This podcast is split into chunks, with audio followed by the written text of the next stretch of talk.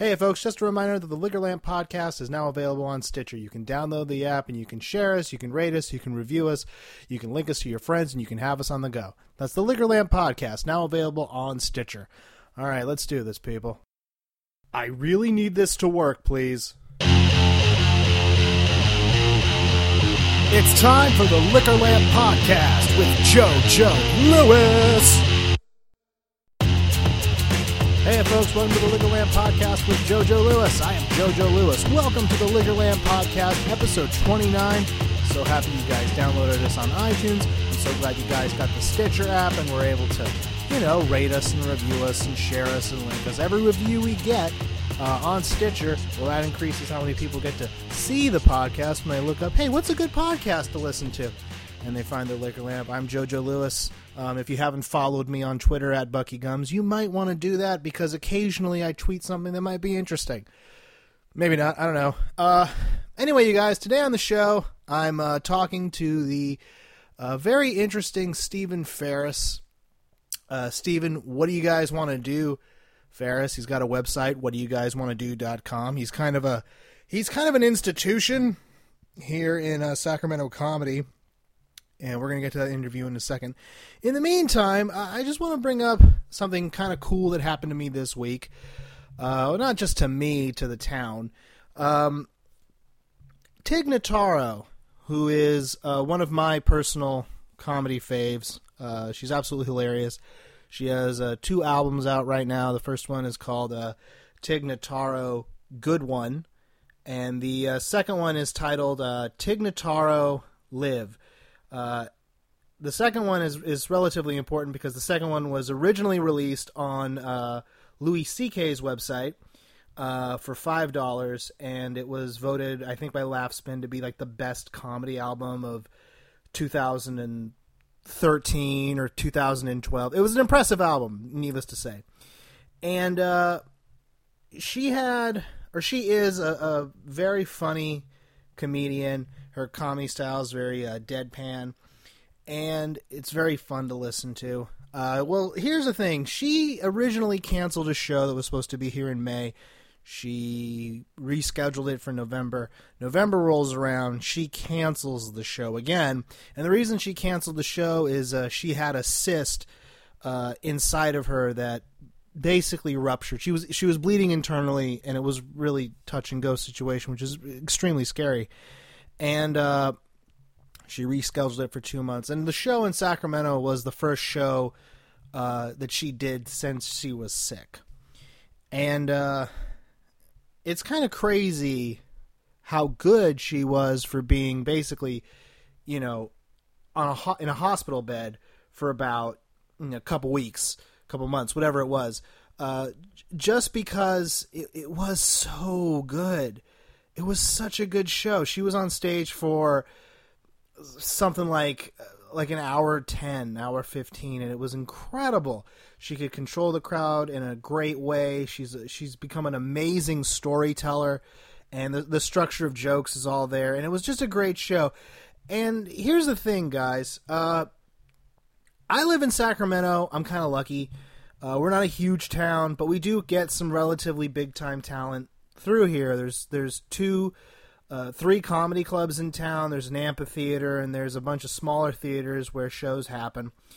And uh, honestly, I think that's really great. Uh, it's a really great thing if you're a purveyor of the art of stand up because stand up is is best live. I don't, you know, you can watch a great special, and that's wonderful. Great specials are great. I suggest you all watch them, listen to them, have your favorites.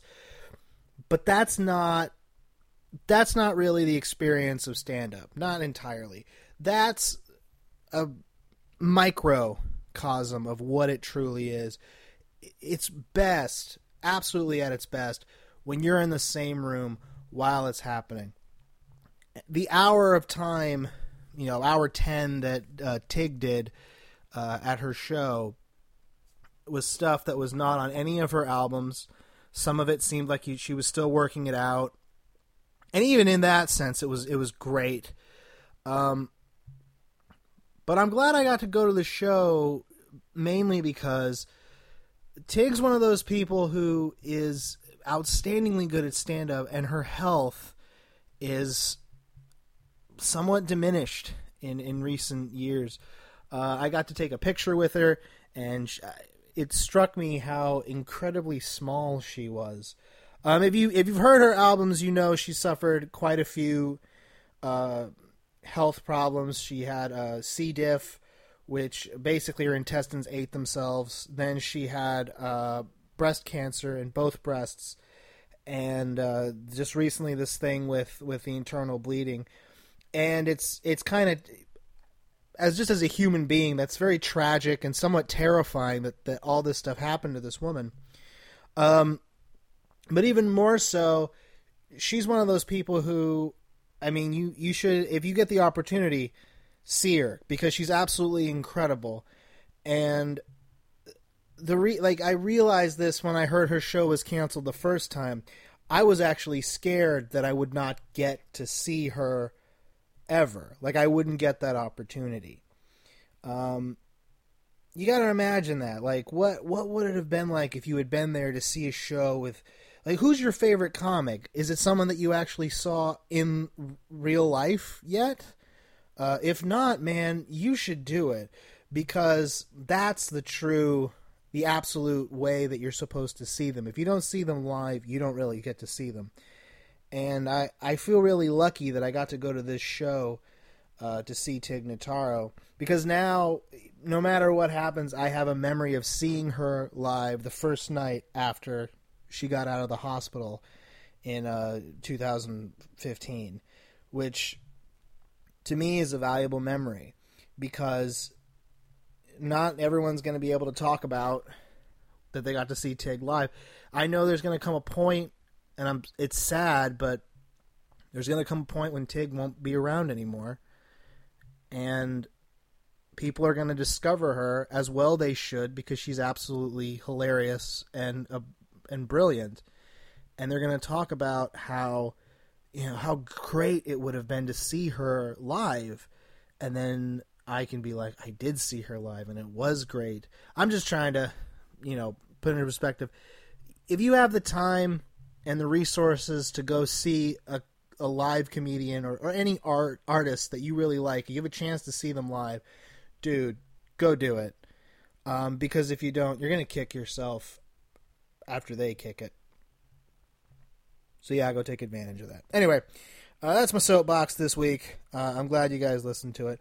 Let's get on with this interview. The very interesting Stephen Ferris. Uh, this is a good talk, and actually, this this talk. Um, more than than quite a few I've done brought me some kind of understanding of the comedian I was talking to that I don't think anyone truly has. So uh, yeah, let's get on with it. Here's my talk with Stephen Ferris. Have a listen.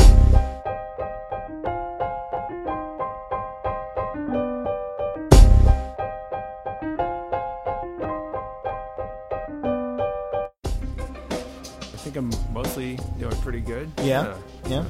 Let's try this. This is an interview trick. What'd you have for breakfast today?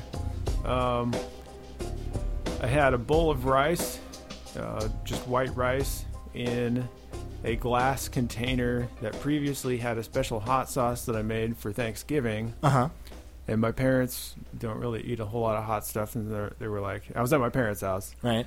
and they were like, "Well, here, why don't, why don't you take the rest of your hot sauce home with you?" And I was like, "All right." So they put it in a plastic container for me, and then I used the glass container that it was in to eat the rice out of, so that I'd use up the rest of the sauce that was in there. Creative. Yeah. Creative. I put some sriracha on it too. Okay, so you had a bowl of rice. Was it was it as spicy as you could handle? Oh no, not at all. Okay, you're not a spice guy. Um, well, I am. So it was like way less than. Oh, okay, okay. Are you close with your parents? Like, do you spend a lot of time with them? Yeah. Yeah. I, I usually go visit them like every weekend or so. Okay. So Are they local? Like nearby? about forty-five minutes. Like uh, Marysville? Uh, Meadow Vista. Oh, okay, okay, all right. what is? What, so you did you grow up in, in Meadow Vista? I did. Yeah. Okay, what kind of kid were you growing up? Um. If you had to characterize it, like into the typical like Breakfast Club setup of archetypes. Well, I don't know. I guess uh, I was kind of a loner in a lot of ways. I had a few friends, but I, I never really fit in in school or anything like that. And Yeah. Then, so I'd spend most of my time, you know, working on various hobbies and playing outside and and uh, you know, riding my bike around the neighborhood and stuff like that. Uh huh. Like what, what? What were some of your hobbies growing up? Is was trains one of them? yeah, trains was one of them, and uh, model cars I got really into for a long time. Okay. um, and you know then I got into computers, you know, in my early teens. Uh huh. So Like programming or actual like fixing shit or like fucking with it on the inside. um, more stuff on the inside, and I never really got into programming until um, I don't know. Even in even in high school, like I did some web design, but I, I didn't really program a whole lot Uh huh. because I was always kind of afraid of it. So I would use you know programs that generate that stuff for you. Right. and then eventually I wasn't I wasn't satisfied with the amount of control that those programs gave me and I didn't like that they added extra stuff in there that you didn't need Uh huh. so I started writing it myself and that was just like HTML and stuff like that Just basic stuff. right Right.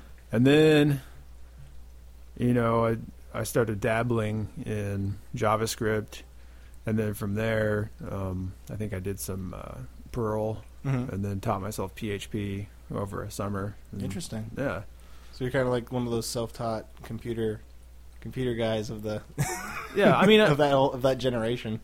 Really. I guess so. I, I took a few classes and stuff like that to get me started, Okay. but um, the rest of it, I pretty much taught myself. Interesting. So. I want to point out that um, I've been to a lot of comedian apartments. Yeah. I've seen a lot of places. I mean, and what's strange is they always end up kind of matching whoever the person is in a very real way. And this is pretty much like none, none, nothing surprises me in the Stephen Ferris apartment. like it's so it's uh, it's so like multifaceted in a crazy way yeah. that kind of has a rhythm to it. Like there's a there's a canoe that's just kind of hanging, which is impressive. Create, creative use of space. There's uh, I see Teenage Mutant Ninja Turtles hanging from some stuff. I think that's an iPad over your refrigerator. uh, that's an old uh, G4 iMac. Does it do anything? Uh, it does work, but it's the slowest one that was ever made. Okay. So I I don't use it. I just they're neat to look at, so I just kind of put it there for decoration. Okay. It seems like you have kind of like a really like there's an emotional vibe to the way that this place feels. Does that make sense? Like Yeah. it's it's like it's it's not it's laid out in an organized way but kind of in like a zen organized way. Like did you put much thought into how you organize this room? Oh yeah, and Yeah. I mean, uh, the way it is now, it's it's been for a while, but it it always evolves because there's always something that bothers me where I feel like I don't know where something should go. You know, I like to keep things organized, and um, so if there's something, I'm like, where should I put that? And then I'll, I'll think about it a lot, and then maybe one day something hits me, and I'm like, okay, I know where it should go, and I'll have to rearrange all of. Oh, I'll have to rearrange all of this in order for it to Okay. To so fit together. So so kind of like if you want something in a place, you're like I have to re- you'll reorganize the whole room to get it just right. yep. Okay. That's interesting to me. Do you do you, and it doesn't feel right until it gets into the right spot? Mm-hmm. Okay. That's kind of odd to me. It's It's kind of well it leads it leads uh Are you an impulsive guy? Mm, I don't think so. Uh-huh. No. Okay. Maybe once in a while, but uh, not to um, any unhealthy level. Not like a negative impulse, but is there, is there ever something where you see and you're like, I want to know how to do that, or I want to have that thing, and you just kind of you get solely focused on on every aspect of it? Yeah. Yeah. Yeah. Give me an example, Um, other than just the layout of this apartment, which is pretty amazing. Well, you know, I don't know if this really fits, but okay. So, um, you know, I have a, a 1979 Cadillac sedan DeVille. right. and you know it's got white wall tires and stuff and but i also like you know, i have a 2003 ford focus Uh-huh. with the svt ford focus suspension kit and so you know handles real tight and all that, and I like that. And um, I've done some suspension modifications to the Cadillac to make it handle better. Interesting. Did you do them yourself? Uh, well, I didn't install the springs or the shocks myself.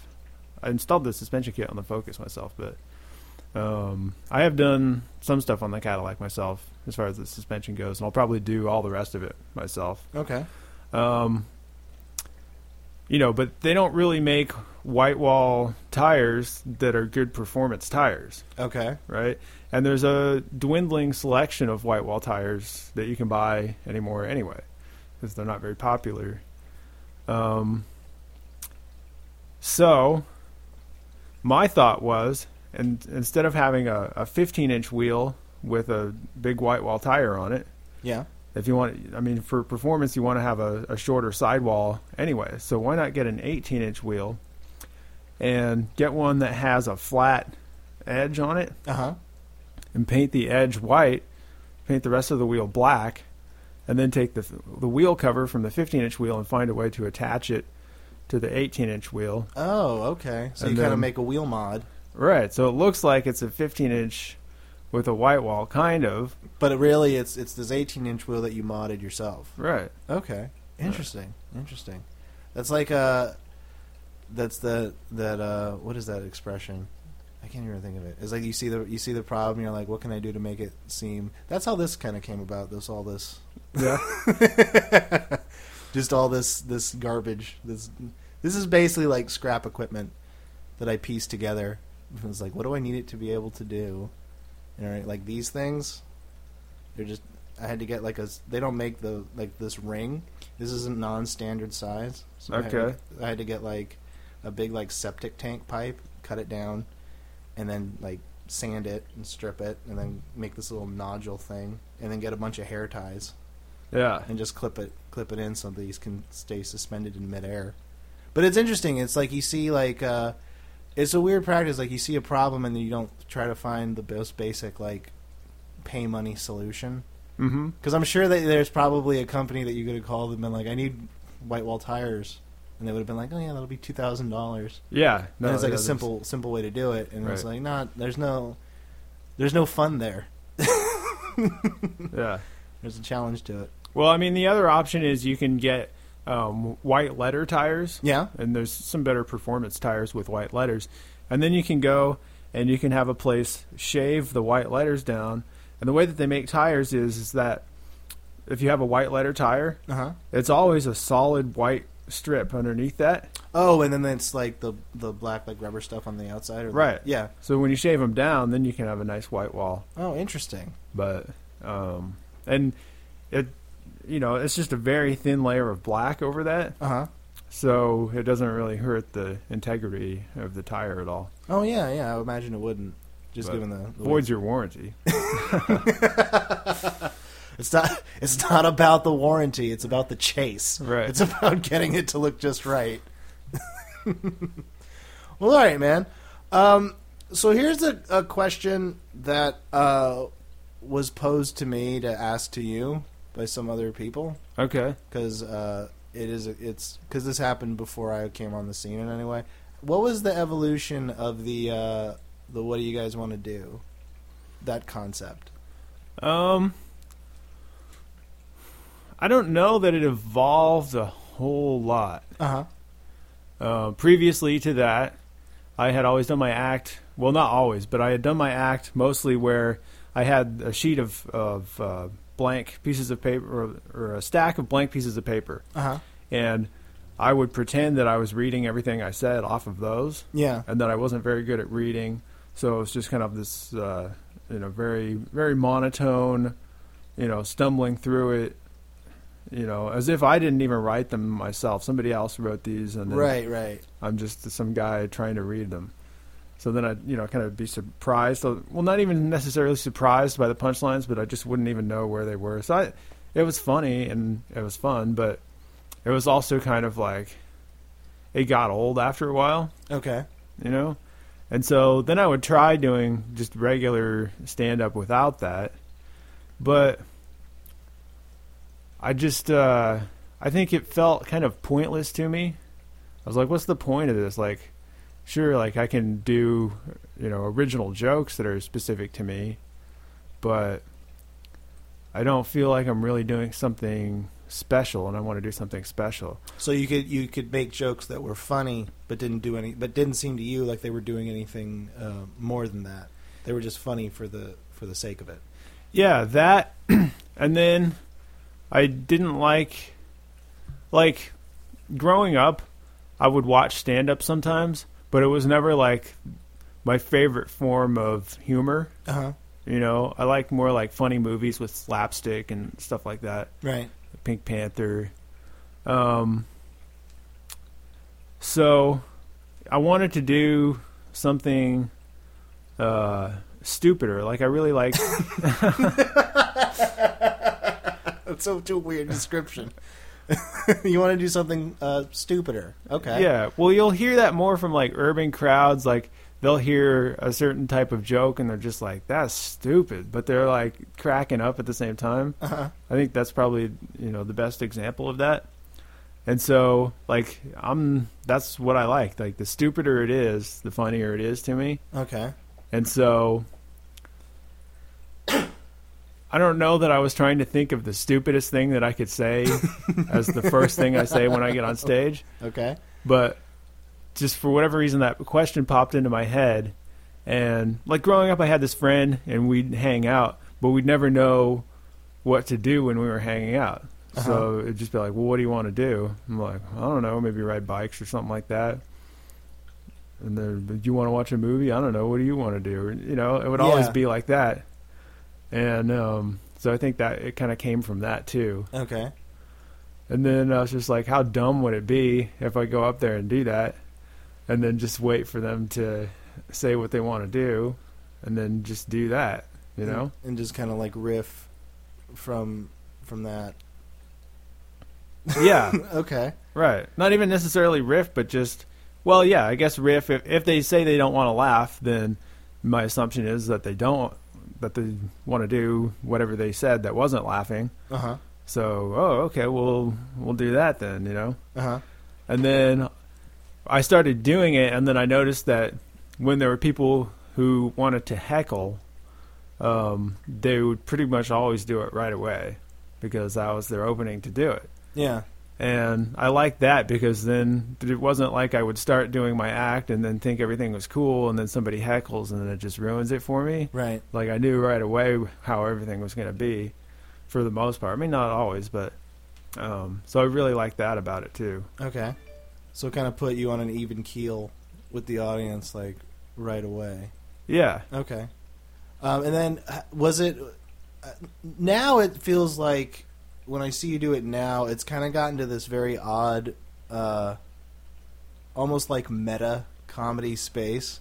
Because you go up and you're like, "What do you guys want to do?" And then all the comics just start cracking up like immediately, Yeah. just trying to see what happens. And uh, do, do you feel like um, doing that, doing it in front of comics, almost diminishes it a little because we see it and we know we we know we're waiting for someone to yell out laugh. Does that affect it in any way, or Um, kind of, but I mean that's always going to be there. So I think I just kind of accepted that that's just always how it's going to be. okay? Um, unless there happen to not be any comics at a performance. That'd be interesting, wouldn't it? Yeah. like when it's all comics, then it kind of sucks.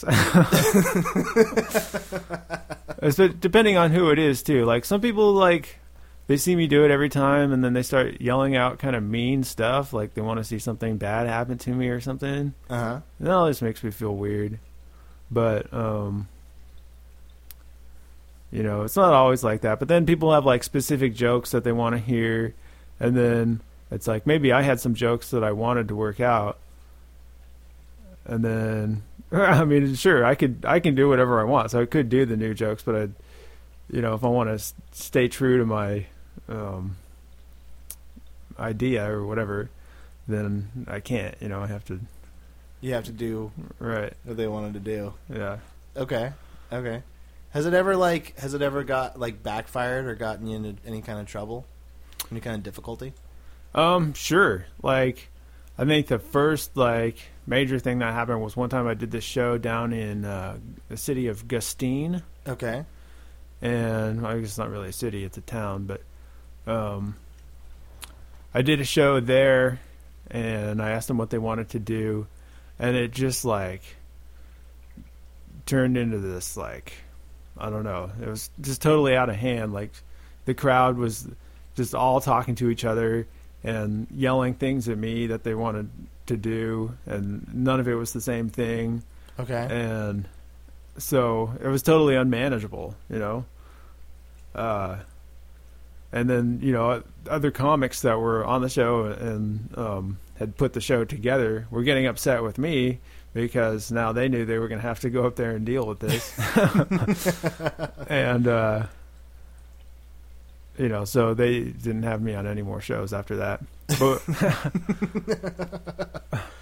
you know, that particular situation, my feeling um, of it was, you know, is that's just what the crowd was, and that's what they did in response to me, and that maybe it wasn't the best uh, place to have a show because of that, which wasn't which wasn't what anybody wanted to hear. Yeah, but you, no one wanted to. You, you didn't want to have to be the guy like, guys, look, this sucked to begin with. It Yeah. wasn't me who did it. right, It was just I just pointed it out.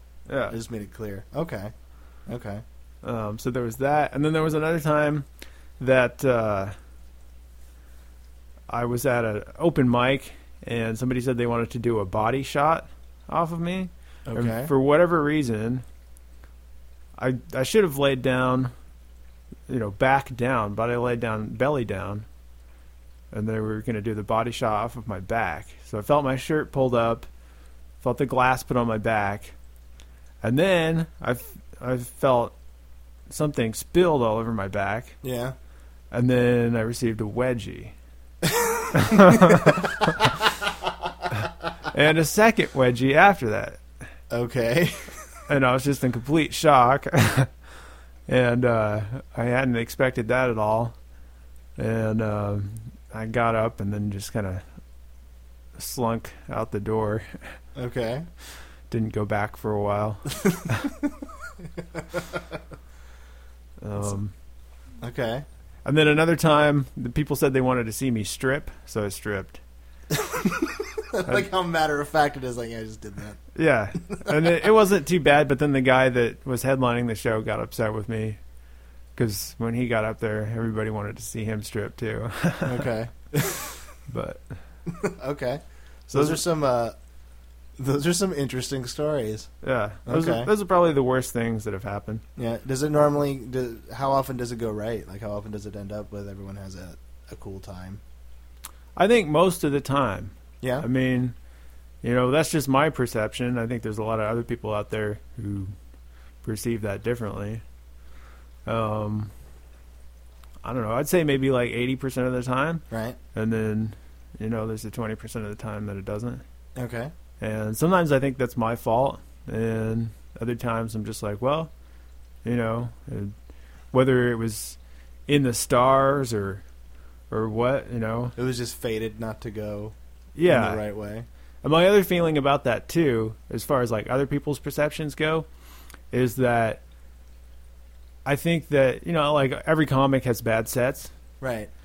But I think that pe- when people see me have a bad set, they blame it on the fact that I'm doing that weird thing Uh huh. instead of just the fact that I had a bad set. Oh, interesting. Yeah. Interesting. So do you think that like um the so the perception is if you didn't do the what do you guys want to do like up front then in our minds it's like well then the set would have gone fine regardless. Yeah. Okay. That's interesting. I never thought about it that way. Cuz then well they yeah, but then that but yeah, so the question opens up the audience in a way that just jokes might not be able to do. So instead of having a a like a hot either a good set or a bad set, you could either have the set that you were going to have with what do you want to do, or you could have a mediocre. They don't respond to anything set, Right. which would be better. I don't know. okay, that's interesting. Um, I was talking to uh, Robert Barry about how you did the what do you guys want to do at Cobb's. Oh yeah. How'd that go? Well, I've performed there what three or four times, Yeah.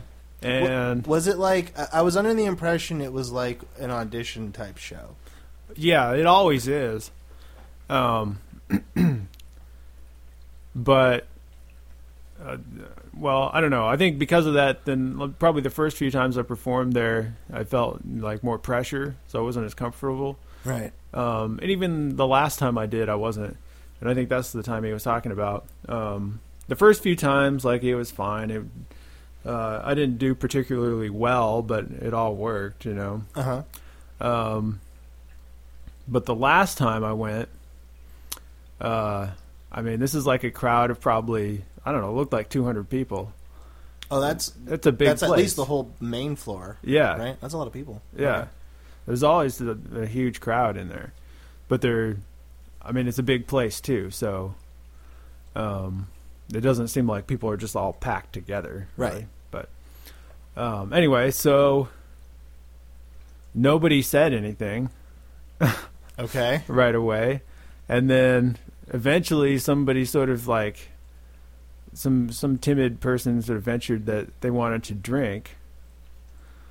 So I was like, okay, well, um, why don't you guys drink then? Does everybody have something to drink? And so I kind of went around the room and made sure everybody had something, and not everybody did. so I was like, well, you guys should probably get something. And then, uh, you know, they they I don't think anybody actually got anything if they didn't already have something. Okay. Um, and then there were some people that uh, there was a couple, and they had uh, they each had a beer, and I was like, "How come you guys aren't drinking your beers?" And the the guy picked up his beer and went like that. there wasn't anything in it; it was Oh. empty. and I was like, "Oh well, looks like you guys need some uh, need some new beers."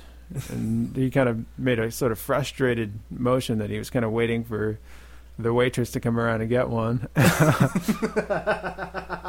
I was like, well, I, I wish there was something I could do to help you, but I don't think I can. And then at some point, somebody yelled out, tell a joke. And I was like, you want to tell a joke? Because I, I always have to. I, I don't want to put myself in a situation where people are calling out commands to me. Yeah. So it's got to be uh, you tell me what you want to do, and then I'm the guy that comes in to help you do that. Yeah. So if they Yeah. say tell a joke, in your mind, it's okay. You want to tell a joke. Right. That's the answer to my question. What do you want to do? Yeah. Tell a joke. yeah. So then yeah. logically, yeah. Okay. Right. Um, but then nobody responded after that. It was just totally quiet. Lots of awkward silences. Okay. At one point, I was just kind of looking around, and, and you know, people said they wanted to drink, right? So that's in my mind, and I see all these people staring at me. so I'm like, "Well, what are you guys all looking at me for? You know, why don't you, why don't you look at that drink right there? you know, no laughs really. Okay. but so it's just very awkward and uncomfortable, and How long did you have to be up there for? uh, about uh, six, six or seven minutes. Ooh. Yeah. Okay. That's a. that's a. That's a. That's a long time to Yeah. be in an awkward silence in Cobbs, Yeah, I mean, I would say something here and there, here and there, but but nothing ever like, not material. Right. Really. Okay. Okay. so All right. That's that's great. That sounds like a. Did that have like a backlash? Was there like a negativity from like Cobbs or the venue in any way from that, or was it always like, no, we knew what we were getting ourselves into. yeah, I mean, I think they knew, but um, I think there's a, a feeling that you know they want to use that time for people who are serious, you know, to do auditions and stuff like that, Right. And so you know they don't want me coming in there and, and wasting everybody's time Okay. doing that because it's not I mean, it is what it is and it's not like what they want for you know, to put on their shows. Right. So um you know, it's fun to go down there and do that once in a while, but you know, it's probably not something I could do more than like once a year or something like that. Right. Just to like be uh like the typical like progression of the host feature for the club path. Right. Does that interest you? Is that something that you that you think about like trying to pursue? Um, it does. Um, but I still kind of want to do it my way. I don't know that I would ask like, "What do you guys want to do?" as a host. I don't think that's necessarily appropriate. Yeah. Um, you know, because it. I mean, it, it's such a different thing that it draws too much attention away from the rest of the show. Kind of. Right, I get that. I get Yeah.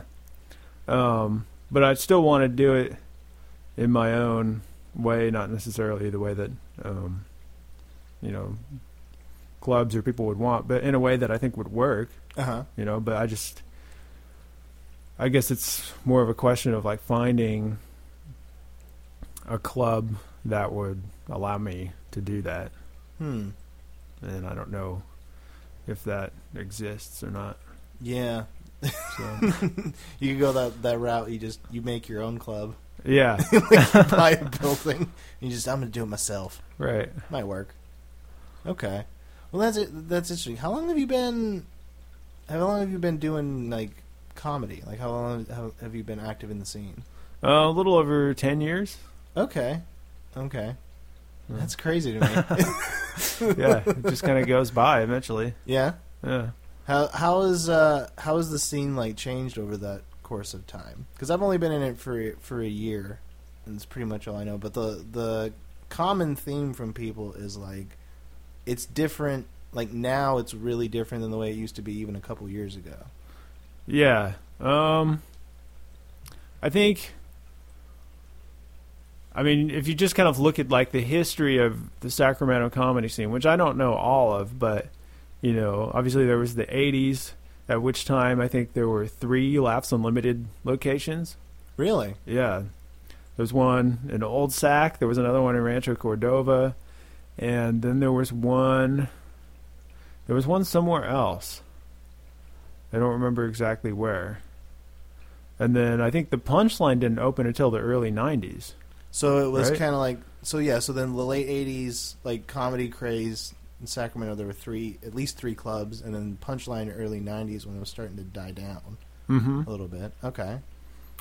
And then um, the guy that owned Laughs Unlimited sold it to um, another guy, and then those other two. I don't know when those other locations closed, but you know, then they just had the one location, and so, and then so that was it. There was no comedy spot then. Uh-huh. I mean, there was, but it was just a little improv um, studio shack on Broadway right. and they didn't really do any stand up there for a long time. They started to towards the end of that location before they moved, but right.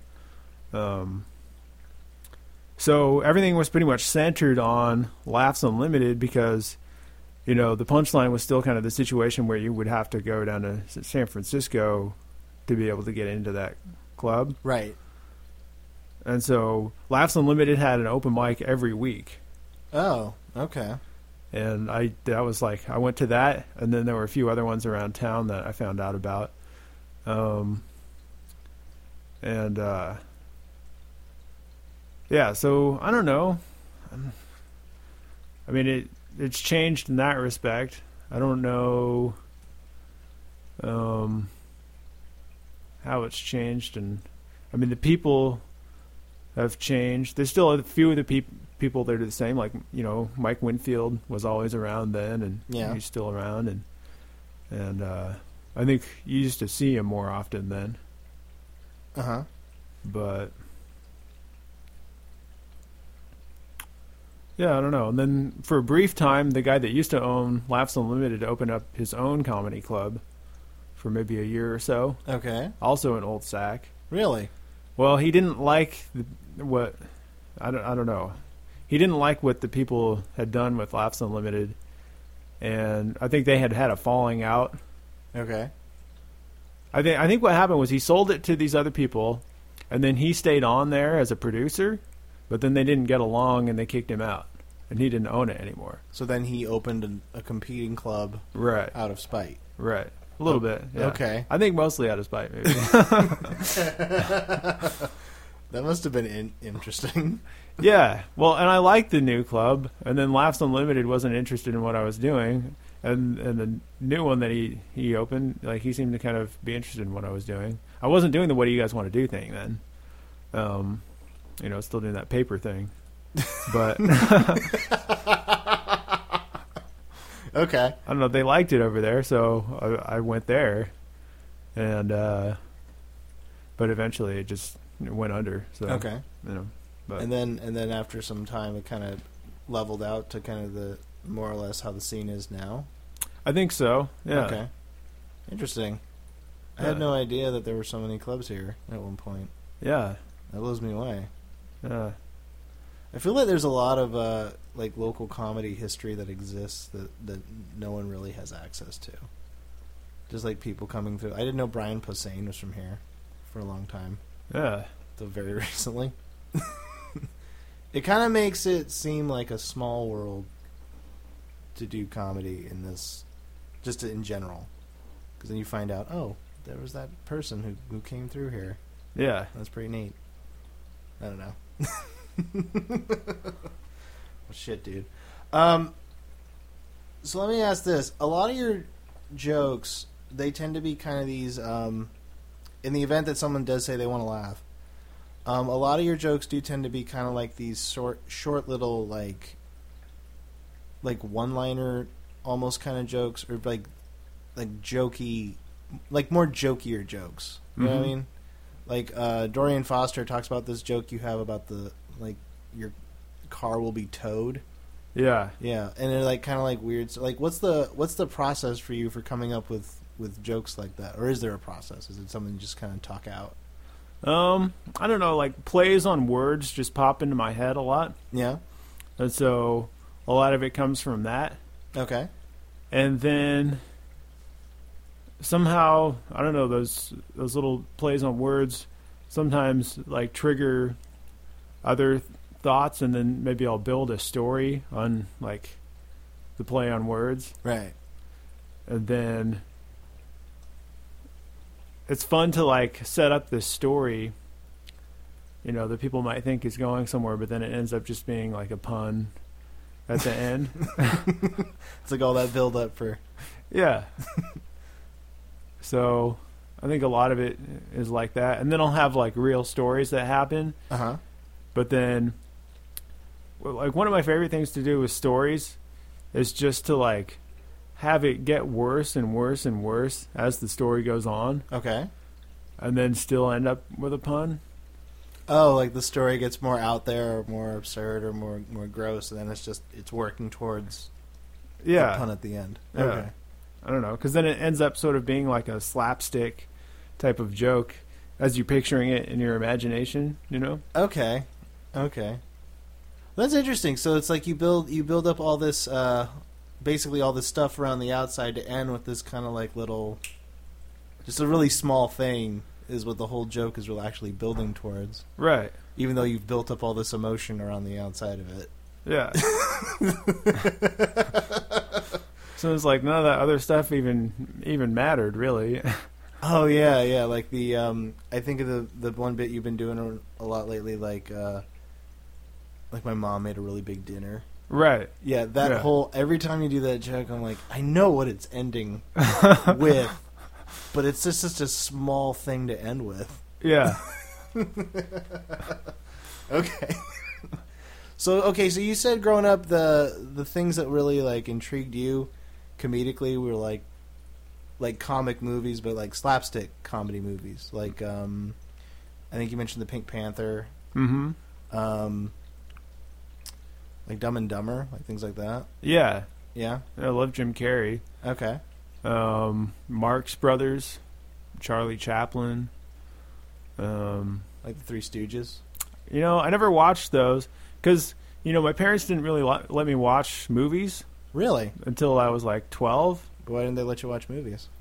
Um, because they didn't want me to grow up being influenced by them. they wanted me, to, and you know, they wanted me to be outside and stuff. Yeah, yeah. So, um, yeah, that was why. And then my mom never liked the Three Stooges, and my dad, I don't think, did either. So, you know, it was you know it was all controlled by what they wanted and what they wanted to see. So you know they like Charlie Chaplin and, and the Marx Brothers more. Okay. And then I saw some like Abbott and Costello, and then um, Laurel and Hardy stuff too. Uh huh. But uh, yeah, so that's what I started with, and then everything else was on top of that. Okay. Okay. What What was the? uh But no, like major, like a stand up type influence. It's it was more like that aspect. How did you get into wanting to do like open mic single person on stage comedy then? Because it seems like the the transition from that to to being on stage by yourself is kind of odd. Because that would that my lo- the logic I would say is like that would lead to sketch or that would lead to improv or just like screenwriting in general and, and comic acting not so much single person on stage telling jokes really like how, Yeah. did, how did that transition occur I think because, um, well, I was always a, a pretty shy kid. right Like I'm still kind of shy, but um, up until like I started going through puberty, so like when I was around 12, like it, whenever I did school plays, and we did school plays because I went to Waldorf, and you know they do that. Um, your fancy liberal education yeah, need to have the arts right. um, but I would always like be super shy, like performing um, in those plays, so you could barely hear me at all. Maybe, Okay. Even sometimes I'm still kind of quiet, but um, like you, you couldn't hear anything I was saying, and I wouldn't put anything into it. But then, as soon as I turned, I turned 12, that completely changed, and we did a, a school play, and I was given a comedic role in the play, and I just like I don't know if it's just in my head or what, but I felt like to a certain extent I kind of stole the show because uh, you know I was so funny. I don't want to like brag really, but Like, I was the, I'm the funniest kid at this middle school right now yeah, that's, that's what it felt like. yeah okay okay And then so the following year we did another play, and I also got to have a really funny role, and I did the same thing. And then um, in eighth grade, uh, we did uh, Midsummer Night's Dream, yeah and I played the wall. You know, another another funny role, and so I just found that I really liked sort of being the center of attention and doing these funny roles like that. So I think Okay. that's where it came from. Is that I wanted it all focused just on me, and not to be sharing it in a group. But I like doing. I like to do improv too, you know, because it's fun to work with other people. So right you know, Okay. So it was kind of like um, so there's a the philosophical bent towards how the how the material comes together is more you would find that influence in like these comic movies, but the actual desire to be on stage telling jokes is more rooted in I just want attention. yeah. Were you did you did you crave like did you crave attention when you were a kid in other ways or was it just was it just this aspect of it that opened your eyes to I kind of want that? Uh, like I used to joke around in class and stuff at school. Yeah. Um, so I guess I guess that was another way that I tried to get attention. Okay. Um, and that would get me in trouble sometimes. Really? Yeah. How so? Just the crack your friends up in class. You you go in the corner now type type trouble. Yeah, and then just like saying and doing inappropriate things to try to, you know, get a laugh or, you know, get people to pay attention to me. Okay. okay. So, Okay. Yeah. So what? Here's here's another another kind of like good like logical question I have. What is the overall uh, Stephen Ferris comedy goal, or is there one? Um, I don't know. I think that would be a really helpful thing for me to figure out.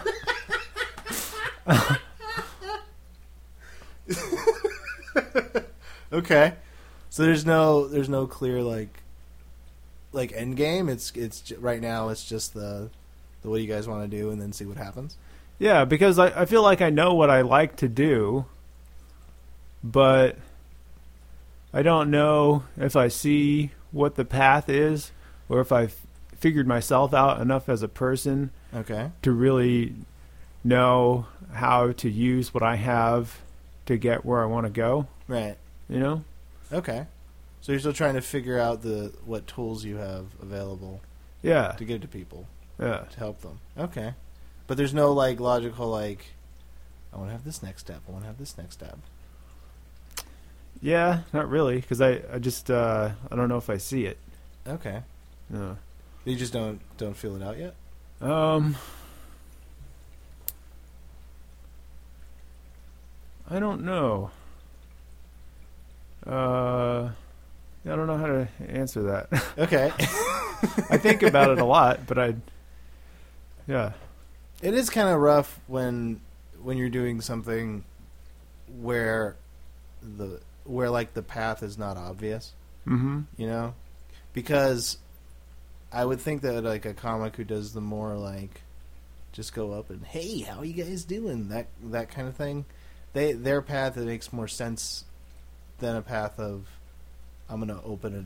Like every every time you go on stage you kind of do this you do something that is kind of i get nervous when i want you to do the what do you guys want to do thing because every time I see, anytime I, t- I see anything where you open it up to the crowd, not just you or anybody, like I actually get like nervous because I'm like, it's to my mind like it's hard enough to make people laugh when you have control over it, but then to see someone give that away, like there's something about that aspect of it that I think is like runs runs into like making the path seem un- unusual because like there are comics who do make their way purely through crowd interactions, but I don't think in the way that that you actually do it. It's kind of like a unique sort of thing. Like I don't know of any exact analogs in stand up that do exactly what you do. Whereas the the more traditional comedy path is like it makes sense. Like, oh, I'll be I'll work to be a host, and then I'll work to be a feature, and then I'll work the road, and then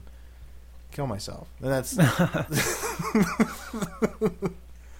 so your your direction is like it's like um not been done. right. I feel. And I can't put it all on that because uh, obviously, if you look around, you'll see I have lots of distractions in my life that make it difficult. It's like a distraction cave. yeah, it- it's difficult for me to focus on just that. But I, I think that um, at the end of the day, that's probably the most important thing to me. The So- comedy thing. Yeah. So maybe as I age, then I'll be able to work towards focusing on that better than I do now. Okay. So you think it's kind of like a youthful that you don't know quite what you want to do yet? That's kind of Yeah. interesting to me. Where your whole the, the whole act is built on what do you guys want to do, but then you ask yourself that question and you have no fucking idea. Yeah. There's something kind of poetic there. yeah, I guess so. One of these days, Stephen, you're gonna have to face yourself. Yeah. Okay, man. Well, shit. Uh, I feel like I feel like this is a good uh, this is a good one. This is a Okay. good interview. Did you have a okay time? I did, definitely. You did. Yeah. Okay, man. Well, um, thanks a lot for for doing this. I love seeing you perform. Uh, you're you're you're one of the good ones. Well, thanks. I feel the same way about you. Thank you, man. I appreciate Truthfully, it. yeah. Um, yeah. But thanks for doing this, Stephen. I appreciate it, dude. Uh, thank you.